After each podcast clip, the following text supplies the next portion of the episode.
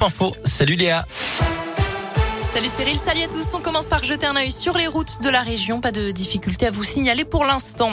À la une, Mariupol en état de siège. 100 000 personnes y vivent sans eau, ni nourriture, ni médicaments, a dénoncé le président ukrainien Volodymyr Zelensky. Près d'un mois après le début de l'invasion russe, il va s'exprimer tout à l'heure devant les parlementaires. L'Union européenne pourrait décider de nouvelles sanctions contre la Russie. Un sommet de l'OTAN doit se tenir demain à Bruxelles.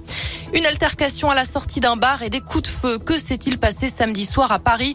Le principal suspect de l'assassinat de l'ancien rugbyman argentin Federico Martin Aramburu a été interpellé en Hongrie. Loïc Le Priol, 27 ans, est un ancien militaire et membre du GUD, groupuscule d'extrême droite. Une femme a également été arrêtée, placée en détention provisoire. Un troisième individu est toujours recherché.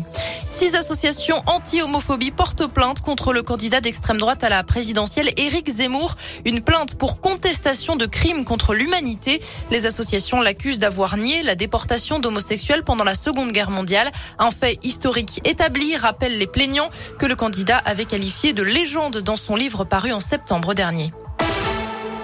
L'actualité dans la région, un blessé grave ce matin sur l'A71 à hauteur de Joseran dans le Puy-de-Dôme.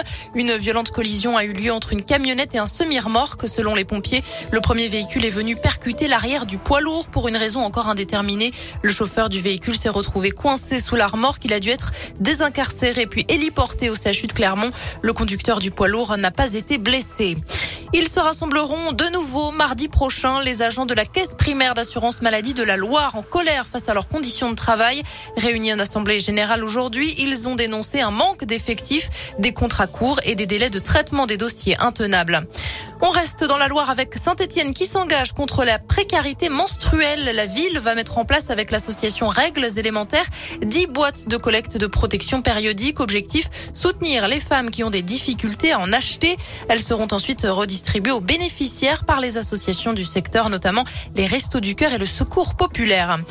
Attention au vol de carburant dans la région. Le message de prudence lancé par les gendarmes, 1500 litres d'essence ont été dérobés dans une entreprise de Corba au sud de Lyon en l'espace d'une semaine. Quatre individus tout juste majeurs ont été interpellés. Un mot de sport et en basket, la défaite inquiétante de la JL Bourg hier soir en Eurocoupe face à Ulm, score final 72 à 85. Et puis quand les rappeurs se transforment en réalisateurs, Kid Cudi annonce l'écriture de son premier film qui sera diffusé sur Netflix, produit notamment par Jay-Z. Kid Cudi qui fera lui-même partie du casting des acteurs de ce long métrage, Teddy.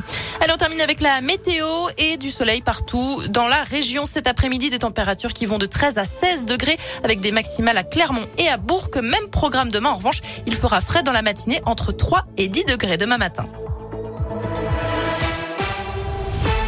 Merci Léa.